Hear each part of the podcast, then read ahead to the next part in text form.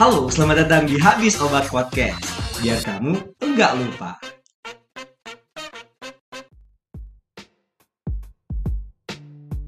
Well, hello there. Apa kabar teman-teman habis obat yang lagi menelusuri lingkaran waktu menuju hamparan kehidupan yang tak berbatas? Oke, jumpa lagi bersama saya Iman, your podcast host dalam podcast kesayangan teman-teman semua habis obat di segmen Omami, obrolan manusia farmasi. Biar kamu enggak lupa. Alright teman-teman, di mana pun berada, farmasis-farmasis hebat yang sekarang lagi bekerja di sarana pelayanan kesehatan, institusi pendidikan, perindustrian, etc Pasti some of you guys have a few dreams yang pengen kalian achieve yang mungkin salah satunya adalah melanjutkan kuliah ke jenjang yang lebih tinggi lagi. Apalagi karena banyak peraturan-peraturan yang baru keluar yang memaksa para farmasis harus terus mengembangkan dirinya apalagi di bidang pendidikan. Tapi ada yang bilang kalau udah kerja dan ngerasain duit kamu bakalan jadi males buat ngelanjutin kuliah, apalagi yang kuliahnya bikin mikir banyak hal. Dan so and so. Hari ini habis sobat kedatangan seseorang perempuan cantik lagi nih. Tapi aku nggak bisa terlalu berlebihan karena si narasumber hari ini itu udah ada yang memiliki. Kalau ada yang memiliki, aku nggak ada yang miliki. Oke, okay, namanya adalah Jeng Jeng Jeng Teh Tia Tira yang lebih akrabnya aku manggil dengan sebutan Teh Tiara Andini, penyanyi yang lagi hits di kancah perindustrian musik Indonesia.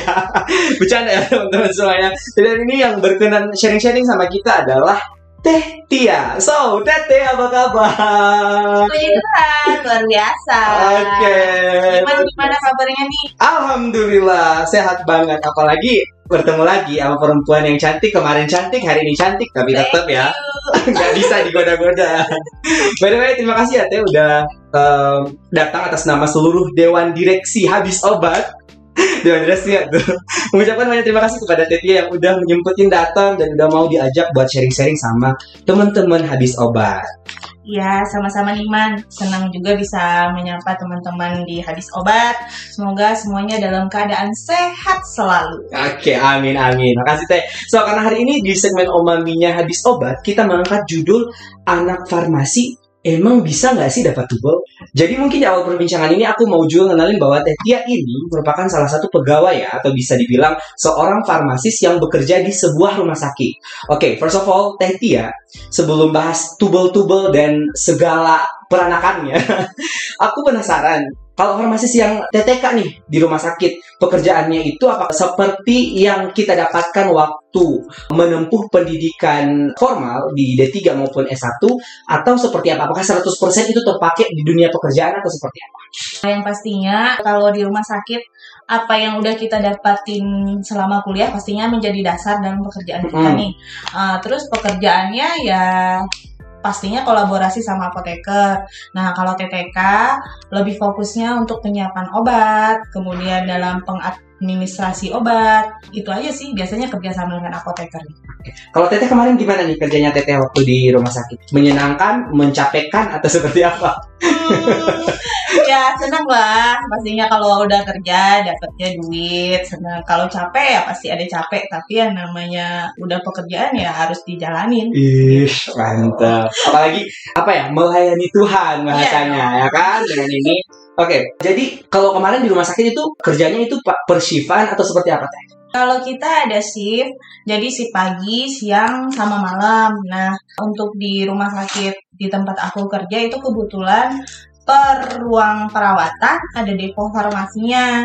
Jadi TTK kalau yang per depo depo pelayanan perawatan itu dia cuma si pagi dari jam 8 misalnya sampai jam 2. Kemudian nanti ada lagi yang jam 10 sampai jam 4. Nah, setelah itu pelayanannya dialihkan ke IGD 24 jam. Oh kayak gitu ya, ya. mengasihkan berarti. Ya? Hmm, seru, seru. Jadi nanti sama teman-teman yang di instalasi farmasi ya mas, ya. instalasi farmasi rumah sakit itu berarti saling bekerja sama gitu. Ya betul banget. Kalau sama dokter bekerja sama nggak CTK? Biasanya yang ini perwakilannya sih apoteker, mm -hmm. nanti apoteker yang delegasiin ke D3. Oh gitu. Oke oke oke. Entering the topic. Tadi kan judulnya tuh tentang tubel ya. Farmasi itu bisa dapat tubel nggak sih kalau kerja di rumah sakit atau kerja di pelayanan? Nah, tubel itu apa sih sebenarnya teh? Tubel itu kepanjangannya tugas belajar. Hmm. Jadi kalau seorang PNS pengen ngelanjutin ke jenjang yang lebih tinggi, biasanya dia mengajukan tubel tugas belajar. Tugas belajar. Hmm. Oke, jadi sekarang teteh tugas belajar itu mintanya dari rumah sakit. Jadi teteh ngajuin surat gitu ke rumah sakit buat melanjutkan kuliah gitu. Ya, benar. Oke, nah kemarin kenapa sih sampai kepikiran buat ngelanjutin kan kemarin D3 nih berarti ya, Ya, teteh jadi ya, TTK. Berarti teteh lulus eh, jadi PNS-nya itu waktu eh, jadi ahli media farmasi gitu. Ya. Oke. Kemarin kenapa sampai kepikiran buat lanjutin pendidikan ke S1? Kan teteh udah kerja. Berapa tahun teh kemarin kerjanya? Udah- 12 sebelum tahun. sebelum lanjut ke S1 ini. 12 tahun. Udah 12 lama tahun. kan? banget. Siap, siap senior. Oke, 12 tahun ya kerjanya kan pasti udah nyaman. Nyaman banget pasti itu. Udah Ah, 12 tahun. Ya kan? Ya you know, the money and everything ya, Ya, so ya, and ya. so. Nah, kenapa sih sampai Teteh memutuskan buat ngelanjutin kuliah lagi? Apa latar belakang kenapa Teteh mau kuliah lanjut ke S1 dari D3? Padahal udah nyaman. Alasannya sih sebenarnya nanti kan kita kalau kalau di karir biasanya pastinya dituntut untuk tingkat pendidikan yang lebih tinggi Hmm. kayak dari anak SMF nih. Ya. Nah, sekarang kan ada minimalnya harus D3 farmasi. Ya, benar. Nah, kan nggak tahu nanti suatu saat siapa tahu pemerintah harus mematok minimal Mm. S1 farmasi. Oh Makanya ya, kuliah. benar. Oke. Oke, jadi kemarin targetnya adalah ke S1 aja atau gimana? S1 lanjut apoteker. Oh, S1 lanjut ke apoteker. Ya. Oh, jadi kalau di rumah sakit itu sebenarnya emang ada jenjang karir ya, Teh? Ada, ada. Ada jenjang karir. Berarti apanya yang berubah kalau dari jenjang karir? Nanti pindahnya jadinya golongannya kalau yang jenjangnya lebih tinggi ya naik berarti golongan pekerjaannya. Berarti gajinya? Ya gajinya juga naik dong. Oke. Eh, enak ya. Oke, mari kita lanjut belajar lagi. Oke, kalau ditanya nih sama Teteh, dikasih pertanyaan dari seseorang mau yang Teteh sayangi atau orang gak dikenal, eh gimana nih jawaban Teteh kalau ditanya mana yang lebih enak, kerja atau kuliah? Aduh, pertanyaannya rumit banget. ya, jawab lagi ujian nih. Oke oke oke. Kalau dibilang lebih sulit, eh lebih nyaman yang mana? Mm-mm. Semua itu pasti ada kelebihan kekurangannya. Oke. Kalau udah kerja kan pastinya kita dapat uang, kita Mm-mm. bisa beli apa pun yang kita mau nih. Mm-mm. Nah, tapi juga kalau kita kuliah pasti uangnya kan masih bergantung sama orang tua atau Iya, sama keluarga. Jadi otomatis kita nggak bisa ngebeli sesuatu yang kita inginkan. Nah, tapi kalau cuma kita kerja, nggak mungkin kita stuck di situ aja. Pasti kita harus nambah wawasan nih. Dan menurut aku ya, buat menambah ilmu itu nggak ada sesuatu yang sia-sia gitu. Oke, oke, oke. Jadi nggak ada yang sia-sia dan menghargai proses yang dilakukan. Proses itu ada untuk kayak ada bahasanya nih kayak terbentur, terbentur, terbentur dan terbentur. Yes. Ya, oke. Oke teh. Jadi kemarin waktu ajuin tugas belajar nih di rumah sakit, kemarin eh, pimpinannya gimana responnya? Menerima apa nggak rela gitu? Awalnya Melepas pegawai yang cantik gitu. pertama sih gak rela karena Hmm. aku itu kebetulan memang baru pindah nggak kayaknya nggak sampai setahun pindah jadi di bagian gudangnya gudang Hmm. farmasi nih jadi aku diminta sama kepala instalasiku untuk mengelola gudang farmasi Hmm. jadi waktu aku ngajuin sekolah ya rela nggak rela cuma mau kayak gimana memang Iya benar. orang sesuatu orang yang mau ke tingkat yang lebih tinggi nggak mungkin dilarang kan Hmm, apalagi itu juga tentang menambah ilmu Iya. jadi why not gitu Iya betul. Jadi misal nih ya, Teteh udah lulus S1, udah lulus juga apoteker, balik lagi kan. Eh, by the way teman-teman, ya, Teh Tia ini berasal dari Kalimantan nih. Yang bentar lagi mau jadi ibu kota Indonesia. Oke, dari Kalimantan ya kan, ke sini kuliah dari eh, S1 nanti insya Allah apoteker juga lulus. Nanti pas balik ke sana kira-kira ada kemungkinan nggak dipindahin bukan lagi di rumah sakit tapi dipindahin ke instansi yang lain kalau PNS gitu. Kalau ke, ke PNS yang pasti pertamanya tetap balik ke rumah sakit. Mm-mm. Cuma setelah itu ya nggak tahu juga ya. Mungkin ada kemungkinan dipindahkan, cuma nggak tahu juga. Yang pasti balik dulu ke rumah Balik sakit. dulu ke rumah Ah, sakit. Balik Jadi kerja lagi. Oke, jadi kalau udah jadi apoteker di rumah sakit di Kalimantan sana, berarti Tete udah bakalan jadi kepala instalasi farmasi rumah sakit. Ah, nggak mungkin juga. ya nggak tahu sih, soalnya kan di sana ya sekarang udah lumayan banyak sih apoteker yang PNS. Kalau kalau dulu masih minim banget, sekarang udah lumayan, udah ada, Udah udah banyak berarti. Iya. udah Udah lumayan. Oke, aku mau nanya juga tentang yang kemarin waktu Teteh ini balik lagi ya. Ya. Awal eh, mendaftar CPNS waktu Teteh lulus D3 kemarin. Yang waktu dulu nih 12 Ya. tahun yang Ya. lalu. Nah, Teteh kenapa dari D3 tuh kenapa baru sekarang kepikiran maksudnya buat lanjut kuliah? Kenapa nggak waktu setelah lulus D3 lanjut ke S1? Nah itu masalahnya. Itu awalnya coba-coba Oh, oke. Oke, ya ya. udah lulus D3. Nah, Mhm. kebetulan kan waktu itu ada penerimaan CPNS. Ya. Jadi kata orang tua nih, coba aja dulu ngikut tes CPNS ini siapa tahu keterima. Heeh. Nah, kalau misalnya pun nggak keterima ya udah lanjut lagi ke S1. Iya. Dan ternyata diterima juga Diterima. pada tahun itu. Oke, dulu tesnya kayak gini gitu. Maksudnya yang kayak sekarang yang kayak ada CAT dan lain sebagainya atau tesnya kayak gimana? Enggak, tesnya masih tes yang zaman dulu yang masih PBT ya? soal. ha. Oh, paper Masih based test ya masih Ya. dulu. Jadi sebenarnya tuh pendidikan buat ses- seorang farmasis, tidak cuma farmasis sih sebenarnya semuanya, tapi kita lebih ke farmasisnya itu sebenarnya penting. Mau kerja di mana pun dia penting ya, teh berarti ya. penting banget. Apalagi di rumah sakit, walaupun rumah sakit itu bukan sarana pendidikan ya, yang maksudnya kita ketemu sama mahasiswa ya. Di rumah sakit itu kita ketemu sama pasien. Ya. Tapi emang penting ya teh berarti karena bakalan menambah wawasan kita untuk lebih tahu nih kira-kira misal obat apa yang bakalan kita kasih ke pasien, Ya. kira-kira farmakokinetiknya seperti apa gitu-gitu ya teh berarti. Oke, jadi sebenarnya nih eh, apa ya? Kalau berbicara tentang pekerjaan di rumah sakit dari dari mulai eh, manajemen farmasinya dan lain sebagainya itu bakalan panjang banget ya. Hmm. Jadi di sini mungkin aku mau minta tips dan trik untuk teman-teman habis obat di luar sana yang lagi dengerin podcast hari ini yang punya cita-cita buat lanjut kuliah lagi gimana eh, tips dan trik menurut eh, Teteh yang bakalan dibagi ke teman-teman habis obat. Hmm, Kalau menurut aku nih tips yang paling utama yang jadi dasar buat kamu kuliah yang pasti niat. Ya. Karena apa yang apa yang kamu mulai harus kamu tuntaskan. Ya. Jadi ya jangan sampai nanti udah dijalani nih sampai tengah Hmm. jalan kamu putus. Ya, Karena kan biaya kuliah farmasi juga nggak murah. Terus yang pertama niat, yang kedua biasanya eh, kalau untuk yang tubel itu cari kampus yang dengan akreditasi minimal B. oke. Kemudian cari juga kelas. Kalau aku kan dari D3 ke S1, otomatis harus cari kelas kelas alih jenjang.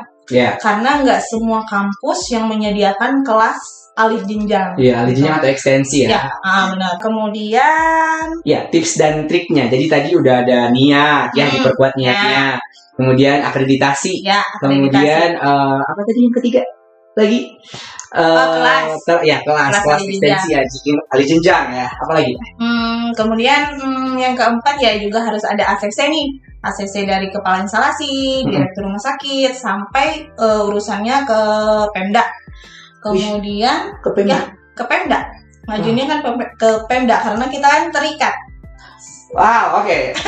Panjang juga ya. Panjang banget. Uh, kemudian hmm, nggak salah juga nih misalnya cari beasiswa.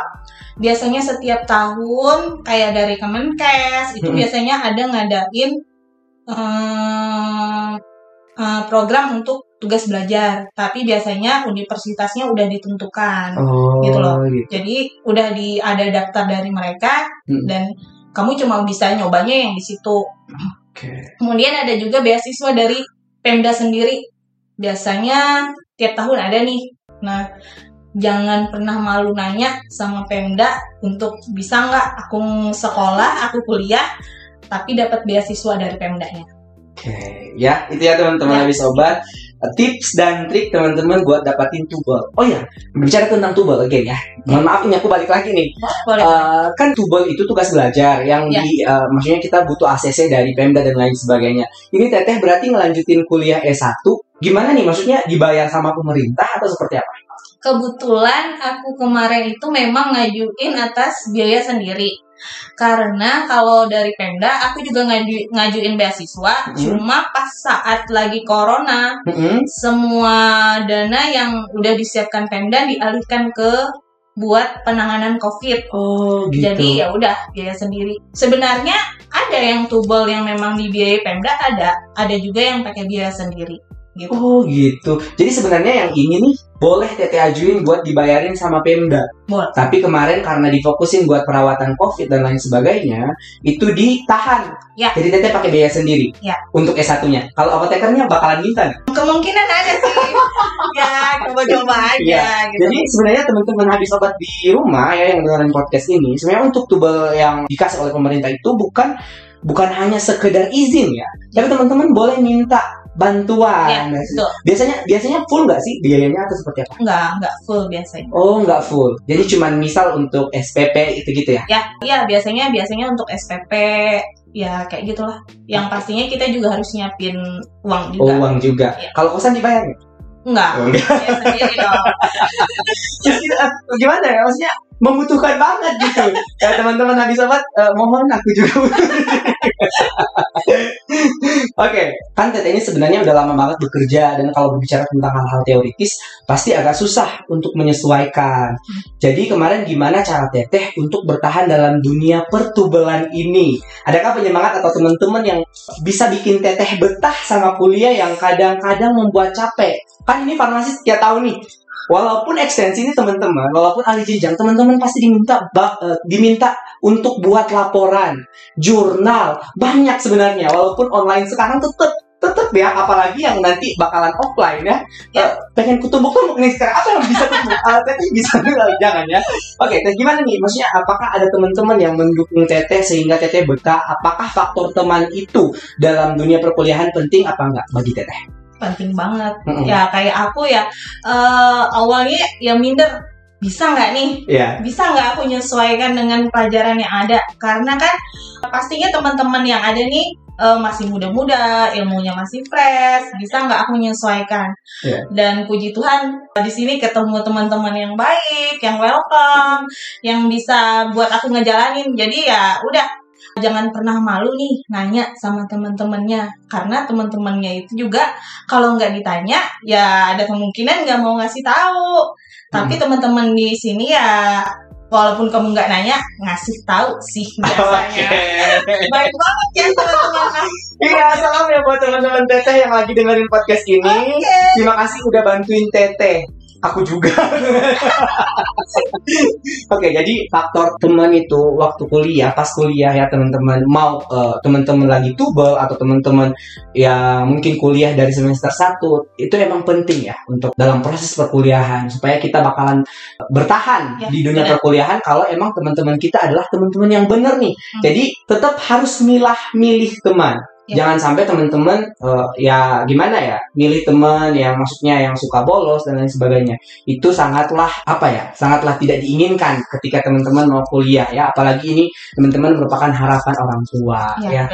Kalau yang tubel mah mungkin ya setelah kuliah mungkin bisa balik lagi nih. Tapi teman-teman kan bakalan mas pasti bakalan nyari eh, lahan pekerjaan di mana ya, di mana pun berada itu. Jadi segala proses yang terjadi selama perkuliahan itu harus dihargai. Teman-teman mau juga eh, yang selama perkuliahan itu harus dipilah dan dipilih. Ya, betul oke. Menurut Teteh nih, one last more, one last question. oh sedih Jadi- banget terakhir aja ya udah nanya lagi apa ya? Bagaimana menurut Teteh? Oke, menurut Teteh penting nggak sih seorang? Udah ya tadi sebenarnya, tapi aku mau dengar konfirmasi lagi dari Teteh. Menurut Teteh penting nggak sih seorang farmasis itu melanjutkan pendidikan ke jenjang yang lebih tinggi, bukan hanya sampai apoteker ya, Ya. tapi sampai ke S2 sampai ke S3. Menurut Teteh penting nggak sih? Eh, penting banget pastinya karena menurut aku nggak ada yang sia-sia untuk nambah ilmu terus jangan pernah ngerasa puas Mm-mm. untuk apa yang kamu miliki sekarang jangan pernah minder harus semangat nih bisa bisa pasti bisa gitu loh Ya bisa ya. ya bisa Kalau ya udah tingkat akhir ya sekarang ya. Teh? Eh, ya doain ya Oke, jadi gimana menyemangati diri nih di tingkat akhir sekarang? Eh, kalau aku sih orangnya ya udah eh, enjoy aja Oke. Eh, jalanin aja apa yang sudah kamu mulai harus kamu Oke, tuntaskan oke. Enjoy every moment ya, Teh. Betul-betul. Oke, oke teman-teman habis sobat. Itu ya tadi pembahasan tentang tubel ya teman-teman. Semoga yang lagi kuliah sekarang atau yang lagi kerja ya ini maksudnya tentang tuber ya. Teman-teman yang lagi kerja semoga punya keingin yang punya keinginan tinggi untuk kuliah ke jenjang yang lebih tinggi. Insya Allah nanti uh, ada kemudahan yang diberikan. Teman-teman boleh nanti dapat tubel atau mungkin lagi bisa diberikan rezeki yang lebih lapang yang lebih luas lagi. Ya teman-teman mungkin uh, habis obat sesi omami seri kedua ini mungkin udah selesai ya. Terima kasih teman-teman yang udah dengerin podcast ini yang udah setia banget sama aku. Bukan aku ya habis obat maksudnya kita aja deh gak apa nah, terima kasih teman-teman yang udah uh, dengerin podcast ini. Semoga bermanfaat. Ingat ya stay healthy stay wealthy and stay sane. Oke okay, habis obat podcast biar kamu enggak lupa. Lupa ya ulang lagi. Biar kamu enggak lupa. Oke okay, bye teman-teman see you in another podcast